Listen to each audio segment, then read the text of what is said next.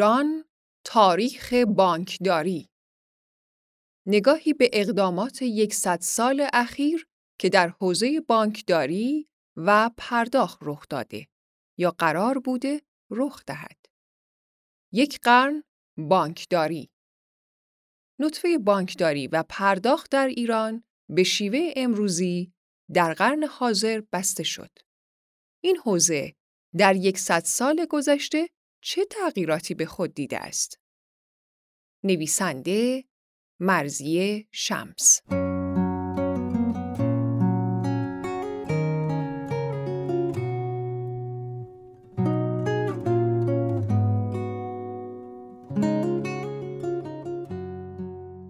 سده چهارده هجری شمسی یک سال دیگر تمام می شود.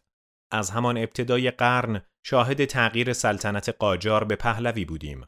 دوره پهلوی یک تفاوت عمده با دوره قاجار داشت و آن هم توجه ویژه نسبت به مدرن سازی کشور بود.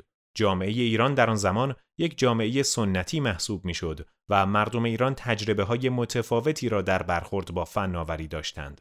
جماعتی وجود داشت که بلندگو را بوغ شیطان مینامیدند و تصور می‌کردند افراد در تلویزیون آنها را می‌بینند و به همین دلیل هنگام تماشای آن هجاب داشتند. اما رفته رفته فناوری ها و نوآوری های تازه مالی جای خود را در این جامعه سنتی پیدا کردند. سالهای ابتدایی سده 14 اولین بانک ایرانی تأسیس شد که اکنون با نام سپه به فعالیت می پردازد. رفته رفته بانک های دیگر مانند بانک ملی با فاصله کمی تأسیس شدند و شعب خود را نیز دایر کردند. همان مردمی که در دهه پنجاه می ترسیدند از دستگاه های خود پرداز استفاده کنند و باور آنها این بود که خودپردازها پول آنها را می دزدد، اکنون نمی توانند زندگی بدون آنها را تصور کنند. همین اتفاق برای پرداخت های الکترونیکی و کارت به کارت کردن هم رخ داده است. وابستگی ما به فناوری ها روز به روز بیشتر می شود و نمی توان اثر آنها را نادیده گرفت. شاید افراد صده های آینده از قرن چهارده به عنوان قرنی یاد کنند که بانکداری الکترونیکی در آن شکل گرفت در حالی که دیگر چیزی به نام بانکداری الکترونیکی وجود نداشته باشد. اولین موبایل حجیم و سنگین را یادآور شوند در حالی که هوش مصنوعی بر همه چیز رخنه کرده باشد. اولین اسکناس ها تبدیل به خاطره شوند در حالی که ارزهای دیجیتال جای آنها را گرفته باشند.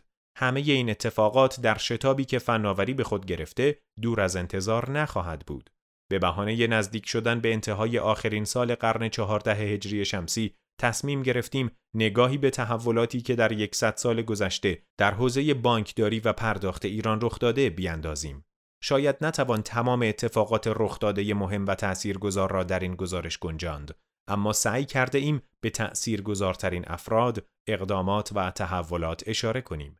طی کردن این مسیر به ما یادآوری می کند که آیا این تحولات در زمان مناسب خود ایجاد شده یا هنوز جای راهکارها و فناوری‌هایی خالی است.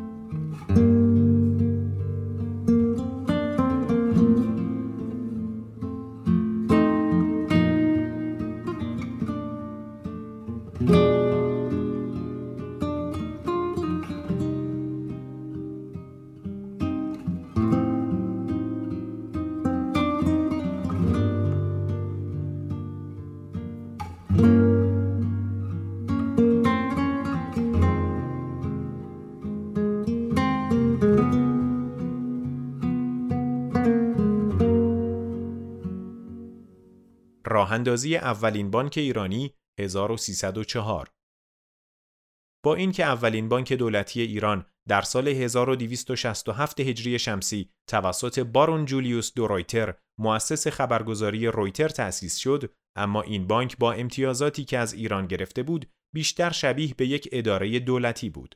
سال 1304 شمسی اولین بانک ایرانی به نام بانک پهلوی قشون افتتاح شد و در سال اول امور مالی نظامیان ارتش ایران را انجام می‌داد.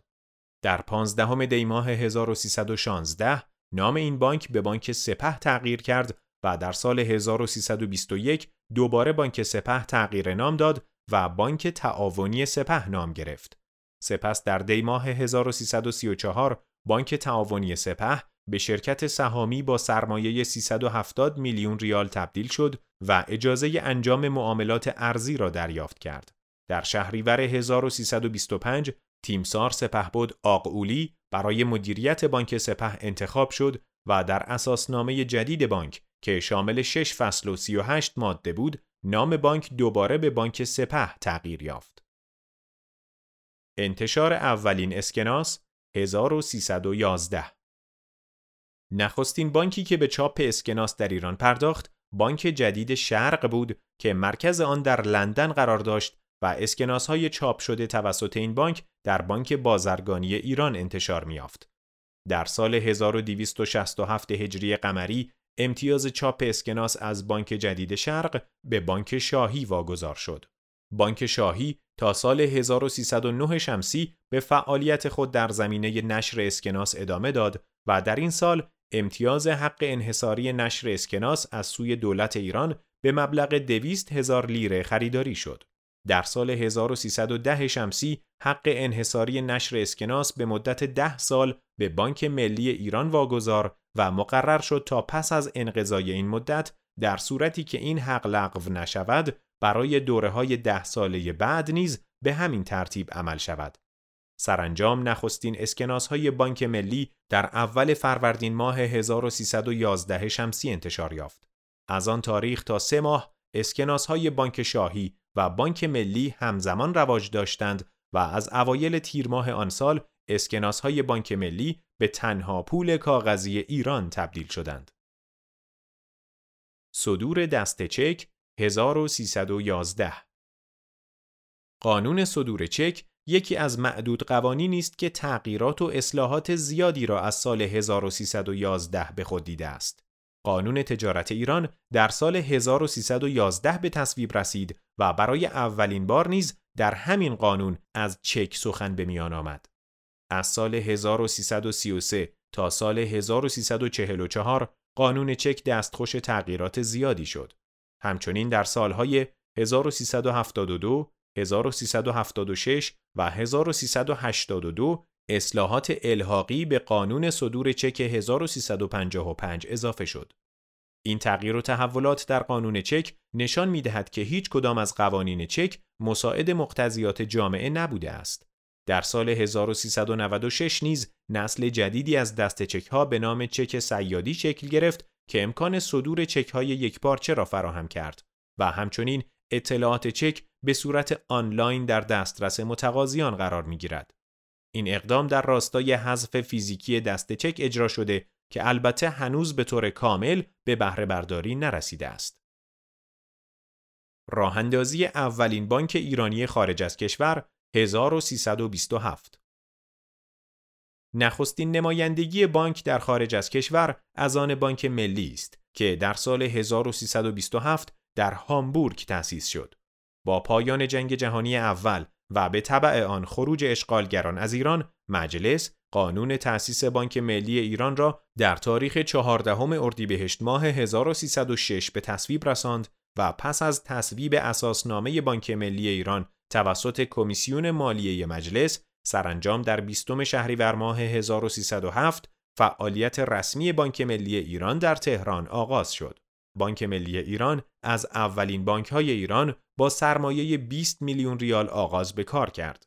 هفت سال بعد و در سال 1314 این میزان به 300 میلیون ریال رسید و در سال 1331 یعنی 17 سال بعد 300 میلیون ریال به 2 میلیارد ریال افزایش یافت. راه اندازی اولین بانک خصوصی 1328 نخستین بانک خصوصی ایرانی در بهمن ماه 1328 توسط مصطفی تجدد که سابقه فعالیت در بانک ملی و بانک صنعت و معدن ایران را داشت و با همکاری محمد علی مفرح تأسیس شد. بانک بازرگانی ایران با سرمایه حدود 50 میلیون ریال آغاز به کار کرد. این بانک که با استناد به قانون تجارت و به شکل شرکت سهامی عام تأسیس شده بود، خیلی زود به رقیبی جدی برای بانک های دولتی تبدیل شد. با گذشت سه سال پنج بانک خصوصی دیگر در ایران شروع به فعالیت کردند. محمد علی مفرح که از مجموعه بانک بازرگانی جدا شده بود، بانک صادرات و معادن ایران را تأسیس کرد که عنوان بزرگترین بانک خصوصی ایران را از آن خود کرد. بانک های عمران، تهران، پارس و بیمه بازرگانی هم از دیگر بانک هایی بودند که در فاصله کوتاه از بانک بازرگانی تأسیس شدند. تأسیس بانک مرکزی 1339 بانک مرکزی آرام و بی سر و صدا مرداد ماه 1339 وقتی همه درگیر تب سیاسی انتخابات بودند تأسیس شد. ابراهیم کاشانی اولین رئیس بانک مرکزی بود که از همان ابتدا گرفتار اجرای برنامه تصویب اقتصادی و مذاکره با صندوق بین المللی پول بود.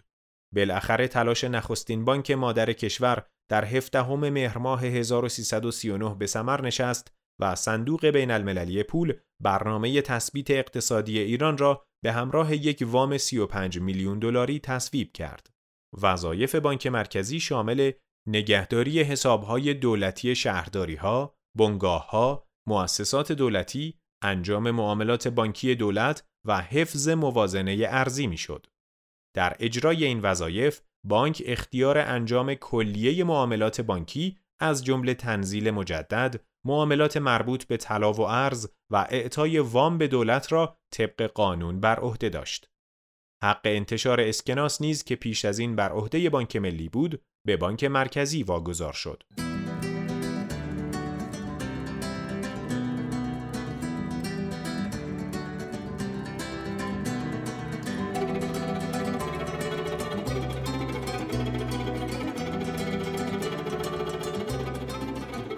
استفاده بانک ها از کامپیوتر 1343 در سال 1343 بهره برداری از دو دستگاه کامپیوتر IBM 1401 از نسل دوم کامپیوترها با فواصل زمانی اندک در شعبه مرکزی بانک ملی تهران و شعبه کنسرسیوم نفت آبادان نصب و مورد استفاده قرار گرفت. در سال 1344 اولین کامپیوتر از نسل سوم یعنی IBM 360 سری 20 در فروشگاه کفش ملی نصب شد و سپس چند بانک نیز از آن نوع خریداری و استفاده کردند. تا سال 1345 استفاده از کامپیوتر آهنگ کندی داشت. اما پس از آن به دلیل افزایش قیمت نفت و رشد اقتصادی بالای ده درصد چندین سال پشت سر هم بخش خصوصی و دولتی اقدام به خرید کامپیوتر در تعداد بالا کردند. بخش‌های دولتی و بانک‌ها به خرید کامپیوترهای بزرگ اصرار داشتند. در دهه 1350 انحصار IBM شکست و دیگر برندها خصوصا NCR و هانیول نیز وارد ایران شدند. ورود اولین دستگاه خودپرداز به ایران 1351 چهار سال پس از اختراع اولین دستگاه خودپرداز در دنیا 16 بهمن ماه 1351 روزنامه کیهان خبر از راهاندازی اولین باجه اتوماتیک کامپیوتری در ایران داد. این دستگاه در ایران به وسیله بانک بیمه بازرگانان و در تهران راه اندازی شد. ایران در آن زمان نخستین کشور خاورمیانه بود که باجه اتوماتیک کامپیوتری بانکداری در آن آغاز به کار می کرد.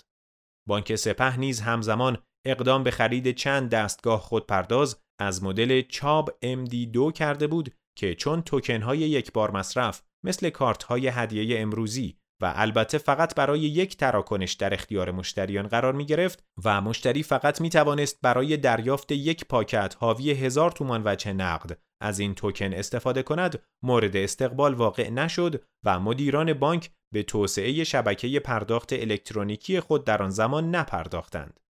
پس از آن و در سال 1370 مصادف با 1991 میلادی شرکت ایران ارقام موفق به ورود ده دستگاه خودپرداز NCR شد.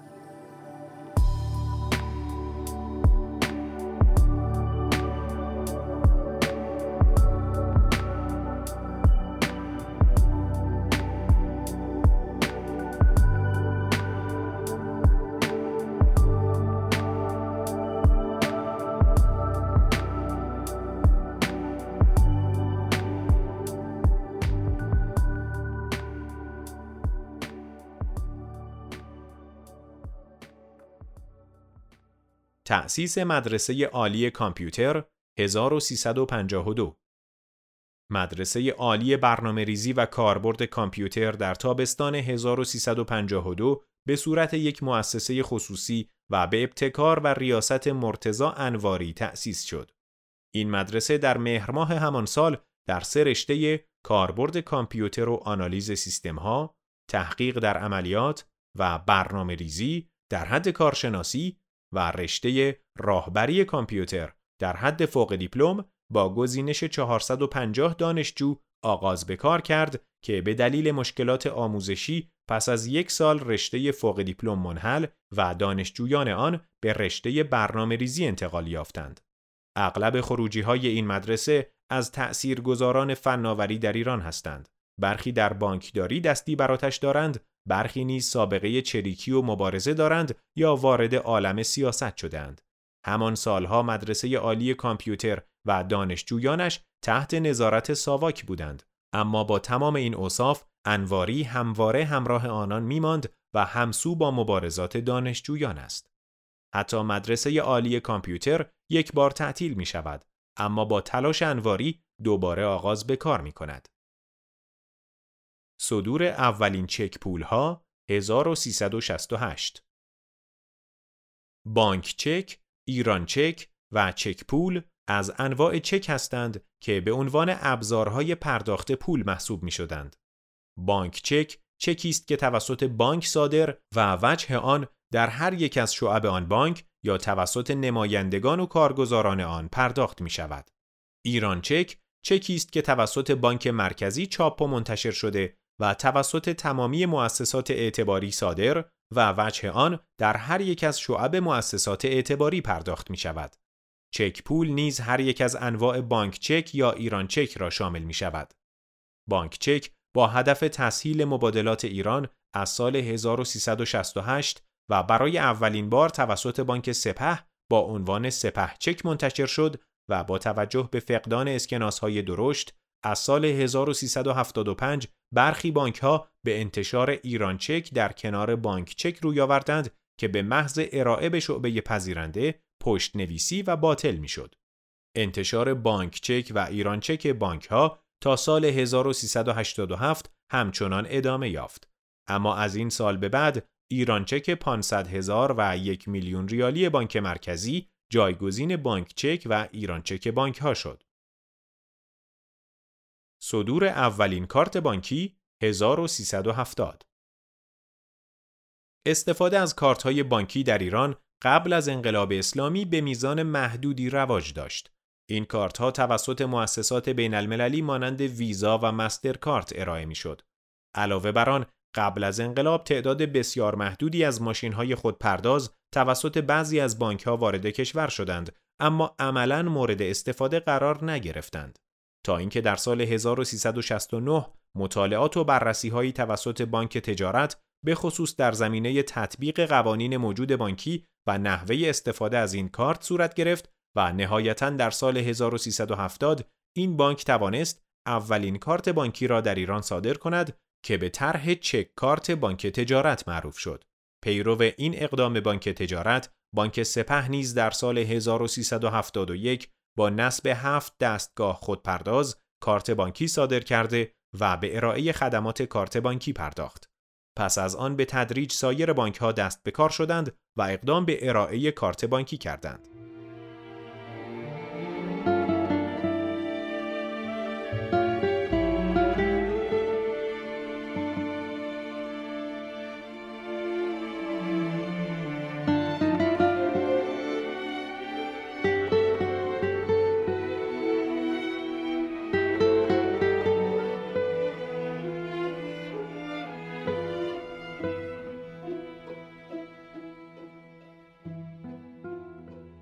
پیوستن به سویفت 1372 یکی دیگر از اقدامات نظام بانکداری ایران جهت حرکت به سوی بانکداری الکترونیکی پیوستن به سویفت بود.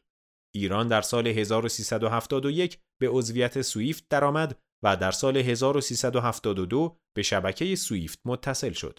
هرچند پیوستن به سویفت مزایای شاخص و گسترده‌ای در پی دارد، اما از سوی بانک های ایران با کندی مورد استقبال قرار گرفت.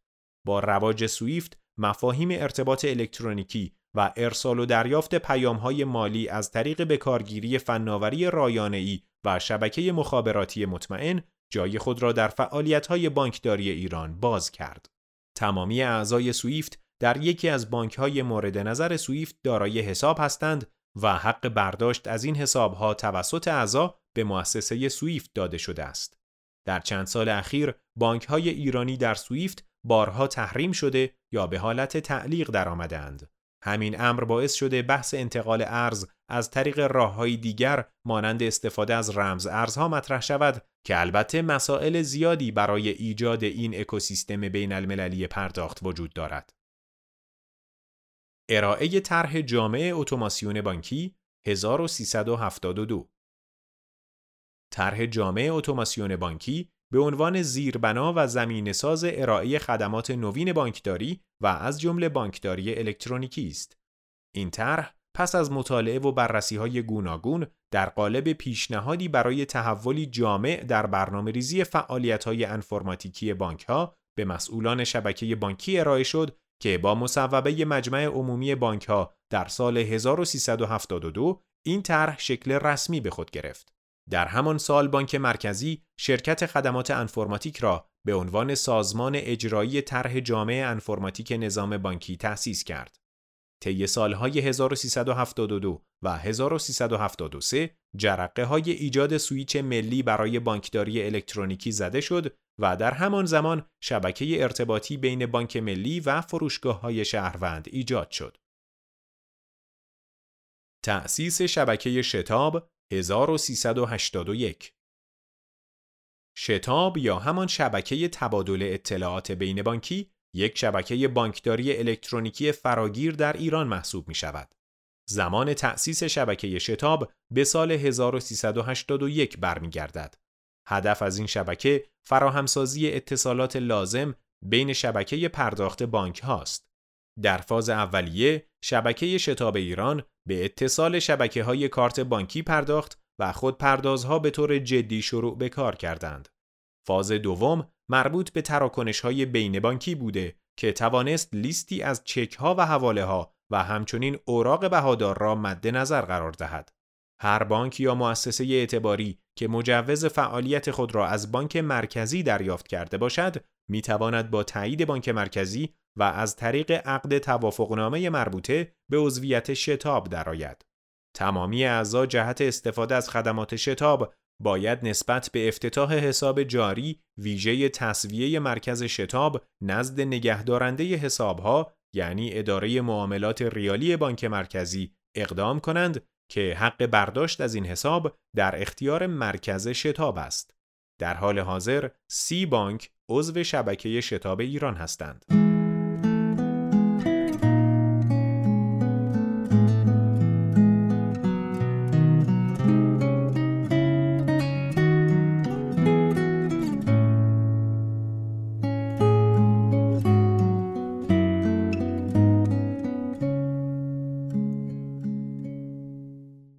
اندازی اولین تراکنش 1382 در اواخر دهه 70 دو بازیگر غیربانکی به نامهای سایپاکارت و سمینکارت وارد حوزه پرداخت شدند. این شرکت ها بر حسب اتفاقاتی ریشه های مشکلات پرداخت و نیازهای جامعه را شناسایی و شروع به صدور کارت کردند. اما بانک مرکزی معتقد بود این کار صرفاً در حیطه اختیارات بانک و شبکه بانکی است و این شرکت ها بانکی نیستند. اینجا بود که شرکت های PSP زیر مجموعه بانک ها آغاز به کار کردند. در ابتدا اسم اصلی PSP ها Technology Services Provider بود که به اختصار TSP نامیده می‌شد. اما بعدها با در نظر گرفتن محدوده مجاز فعالیت این شرکت ها که پرداخت الکترونیکی بود به Payment Services Provider یا PSP تغییر یافت. شرکت پرداخت الکترونیک سامان در سال 1382 با نام های کارت کیش تأسیس شد. پرداخت الکترونیک سامان اولین شرکتی است که خدمات پرداخت اینترنتی و ابزارهای پرداخت غیرحضوری را در نظام بانکی کشور ارائه داد. این شرکت همچنین اولین ارائه دهنده خدمات پرداخت اینترنتی در نظام بانکی کشور در بسترهای اینترنت و موبایل است. اولین استفاده بانک ها از سامانه های بانکداری 1383 در سال 1378 مجموعه از کارکنان شرکت خدمات انفرماتیک به سرپرستی سید ولی الله فاطمی که از آنجا به شرکت لاله کامپیوتر رفته بودند گرد هم آمده و شرکتی با نام توسن را تأسیس کردند. این شرکت اولین بار برای بانک سامان اقدام به راهاندازی راهکارهای بانکی با استفاده از لینوکس و ویندوز کرد و کارکنان بانک سامان از دستگاه های گرافیکی و ای استفاده کردند. در سالهای 1383 تا 1384 تغییرات دستگاه های بانکی از سوی توسن پایریزی شد. اولین سامانه بانکداری متمرکز یا همان core banking، راهاندازی اینترنت بانک، ایمیل بانک، همراه بانک و غیره راهاندازی شد و مردم پای دستگاه های آبربانک واسط گرافیکی را مشاهده کردند.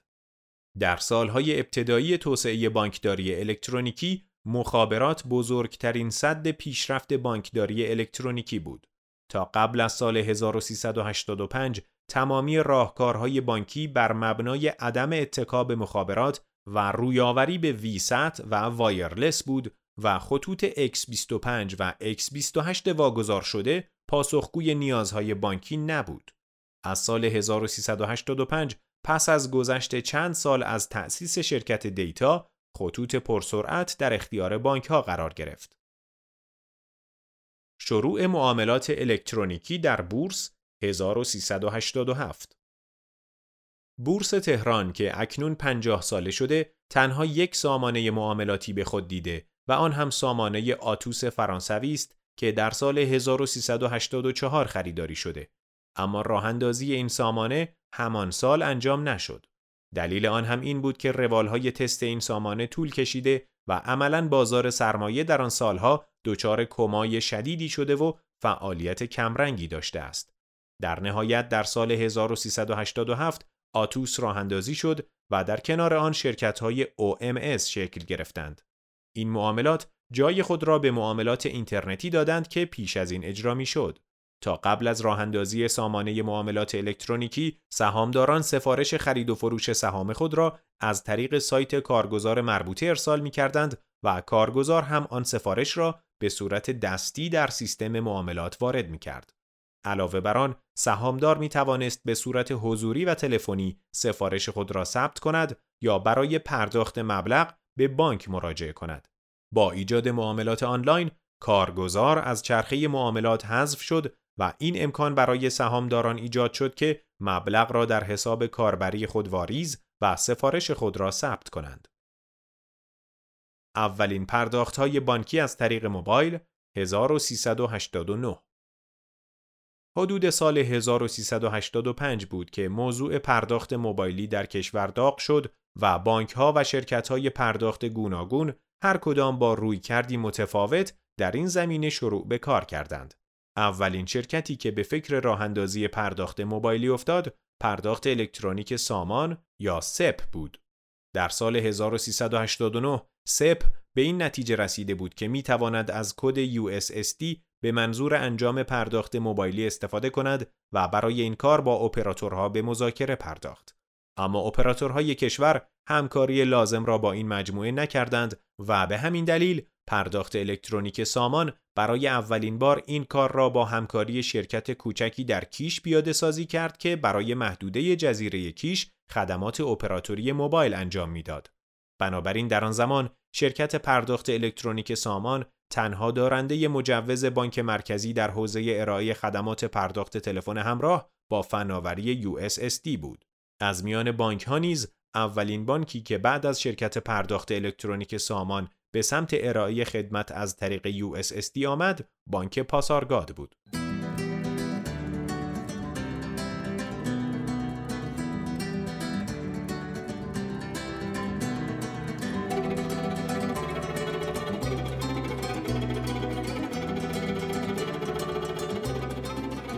تولید استارتاپ های حوزه بانکداری و پرداخت 1390 تاریخچه استارتاپ های معروفی که همه با آنها سر و کار داریم و بیشتر در حوزه فناوری اطلاعات فعالیت می کنند به 8 تا 10 سال گذشته و اوایل دهه 90 برمیگردد. اکنون شرکت های بزرگی از دل استارتاپ ها شکل گرفتند که با وجود مقاومت بازیگران سنتی خدمات بانکی و پرداخت در حال انجام است و استارتاپ ها توانستند راه ارائه خدمات را باز کنند. با اینکه مدیران شرکت های فینتکی دریافتند که به راحتی نمی توانند خود را جایگزین بانکداران سنتی کنند اما در مواردی شاهد سرمایه گذاری بانک ها روی استارتاپ های فینتکی هستیم. در اوایل دهه 80 حوزه بانکداری الکترونیکی در کشور به تهیه محصولات خارجی و بومیسازی این محصولات محدود بود. اما در دهه 90 استارتاپ هایی مخصوصا در حوزه پرداخت شکل گرفتند که راهکارهای بانکداری اینترنتی مانند اینترنت بانک، تلفن بانک، همراه بانک و غیره را ارائه دادند. در حال حاضر خدمات رسانی بانک ها در خارج از شعب هم امکان پذیر شده است. برخی بانک ها به جای ایجاد شبکه های موازی با کمک کسب و کارهای نوآور از بانکداری باز استفاده کرده و بانک در کنار اینکه سرویس ها را توسط شعب عرضه کند در قالب فضاهای باز نیز ارائه می دهد تا محصولات توسعه پیدا کنند.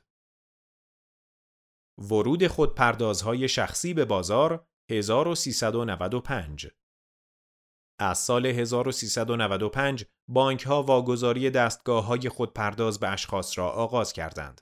در سال 1396 این روند با شتاب بیشتری ادامه پیدا کرد و اکنون به یک کسب و کار تبدیل شده است. واگذاری دستگاه های خودپرداز به این صورت است که اشخاص حقیقی با در نظر گرفتن یک مکان مناسب این دستگاه ها و لوازم جانبی آن را از یک شرکت خریداری می کنند و سپس با بانک عامل وارد قرارداد می شوند. شخص خریدار این دستگاه ها باید قسمتی از سرمایه خود را برای خرید و قسمتی از آن را برای شارژ پولی دستگاه و سرمایه در گردش هزینه کند. این دستگاه ها دارای دو مدل دیواری و سالونی هستند و بنا به برند و زمانت قیمت های متفاوتی دارند. مالکیت این دستگاه ها کاملا شخصی بوده و شرکت ها صرفاً فروش، خدمات و پشتیبانی دستگاه ها را عهدهدار هستند. در واقع مالک اصلی خود پرداز متقاضی است و دستگاه مانند یک ماشین مکانیکی قابل خرید و فروش است. ظهور پرداختیاران 1397 یازدهم شهریور ماه 1397 به روزی تاریخی برای صنعت پرداخت کشور تبدیل شد و با امضای تفاهم نامه میان شش پرداختیار و شاپرک قصه پرداختیاری رسما آغاز شد. جهان ارتباط نکا، توسعه فناوری و تجارت الکترونیک کارن، اندیشه هوشمند رایان پارسی، همراه پرداز زرین یا زرین پال، هدایت هوشمند قرن و فناوری همراه همتا پردازش یا با همتا اولین تیم هایی بودند که موفق به کسب مجوز پرداختیاری شدند. تا لحظه نگارش این گزارش 99 کسب و کار رسما پرداختیار شدند. هدف سند الزامات، ضوابط و فرایند اجرایی فعالیت پرداختیاران و پذیرندگان پشتیبانی شده در نظام پرداخت کشور که 18 بهمن ماه 96 منتشر شد، تبیین فرایند اجرایی فعالیت شرکت‌های پرداختیار و پذیرندگان پشتیبانی شده در حوزه پولی کشور است. موضوع فعالیت پرداختیار، بازاریابی، انعقاد قرارداد، ارائه خدمات پرداخت و نظارت بر عملکرد پذیرندگان پشتیبانی شده پس از اتصال آنها به شبکه الکترونیکی پرداخت است.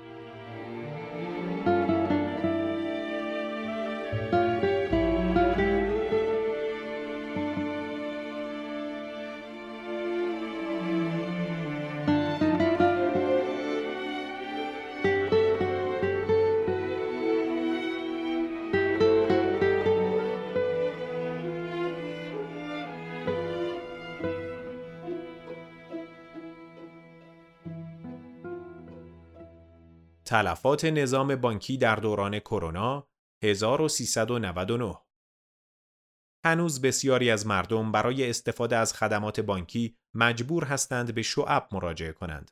به طور مثال برای یک افتتاح حساب ساده یا درخواست وام به مراجعه حضوری نیاز است و این مراجعات در شرایطی که اپیدمی کرونا شکل گرفته کاری غیر منطقی محسوب می شود.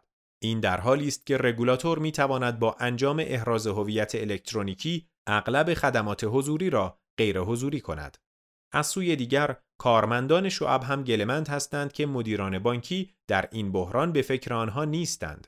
همچنین مردم نیز مراجعه خود به بانک را ضروری می دانند و ناگزیر به انجام این کار هستند. همین امر باعث می شود که شاهد جان باختن بسیاری از کارمندان بانکی بر اثر کرونا باشیم. طبق برآوردی که تا انتهای آذر ماه امسال داشتیم، فوت شدگان نظام بانکی 120 نفر بودند که این رقم می توانست با تدابیر و ارائه راهکارهای زود هنگام کمتر باشد. احراز هویت دیجیتالی بانک ها 1399 سال هاست که درباره احراز هویت غیرحضوری و دیجیتالی صحبت می شود. در اردیبهشت ماه امسال بازار سرمایه در برابر دیگر حوزه ها که قدمت بیشتری دارند در راه اندازی این نوع احراز هویت پیشرو شد. اما برخی بانک ها هم که زیر ساخت های احراز هویت خود را مدت ها قبل فراهم کرده بودند به سمت ارائه این خدمت رفتند. 29 بهمن ماه 99 هیئت وزیران آیننامه اجرایی قانون مبارزه با پولشویی را اصلاح کردند. در این قانون ارائه خدمات پایه مانند افتتاح حساب، اعطای تسهیلات، صدور زمانتنامه های بانکی و غیره به صورت غیر حضوری به تصویب رسیده است. می توان گفت بانک ملی در تولید و راه اندازی خدماتی مانند امضای دیجیتال، سفته و برات الکترونیکی در سال 1399 پیش قدم شد و با خدمت نشان بانک نیز فرایندهایی مانند افتتاح حساب آنلاین را هم ارائه داد. از سوی دیگر با توجه به اینکه مراکز ریشه‌ای وجود دارند که کار تشکیل هویت را انجام می‌دهند، به نظر می‌رسد بانک مرکزی در صدد است توسط شرکت خدمات انفرماتیک در این حوزه انحصار ایجاد کند که در این صورت ممکن است از چابکی دیگر نهادهای مالی جلوگیری شود و فضای ناسالمی در کسب و کارها شکل بگیرد. طرح ناتمام ارز دیجیتال بانک مرکزی قرن حاضر برای تمام جهانیان با ظهور بلاکچین به شکلی متفاوت رقم خورد. بلاکچین در واقع فناوری زیر ساختی بیت کوین است. بیت کوین رمز ارزی است که در سال 2009 توسط فردی به نام ساتوشی ناکاموتو خلق شد. این رمز ارز اکنون پس از 11 سال توانسته مفهوم بانکداری را تغییر دهد. بعد از بیت کوین به مرور آلت کوین های دیگری مانند اتریوم، ریپل، تتر و غیره هم شکل گرفتند. با اینکه ملت ها هنوز در برابر این تغییر مقاوم هستند و غیر متمرکز بودن آن را تاب نمی آورند، اما بانک های مرکزی دنیا به راه اندازی پول دیجیتال بانک مرکزی به طور جدی فکر می کنند. ایران نیز در کنار این تغییر و تحولات رنگ عوض کرده و کسب و کارهای بلاکچینی در چند سال گذشته پدیدار شدند. اکنون بسیاری از کسب و کارها، صرافیها و پلتفرمها بر بستر بلاکچین و رمز ارز در حال فعالیت هستند. اما بانک مرکزی با اینکه در سالهای اخیر ایجاد ارز دیجیتال ملی را مطرح کرده ولی هنوز نتوانسته این مسئله را به عنوان فرصت تلقی کند و به خلق این ارز بپردازد.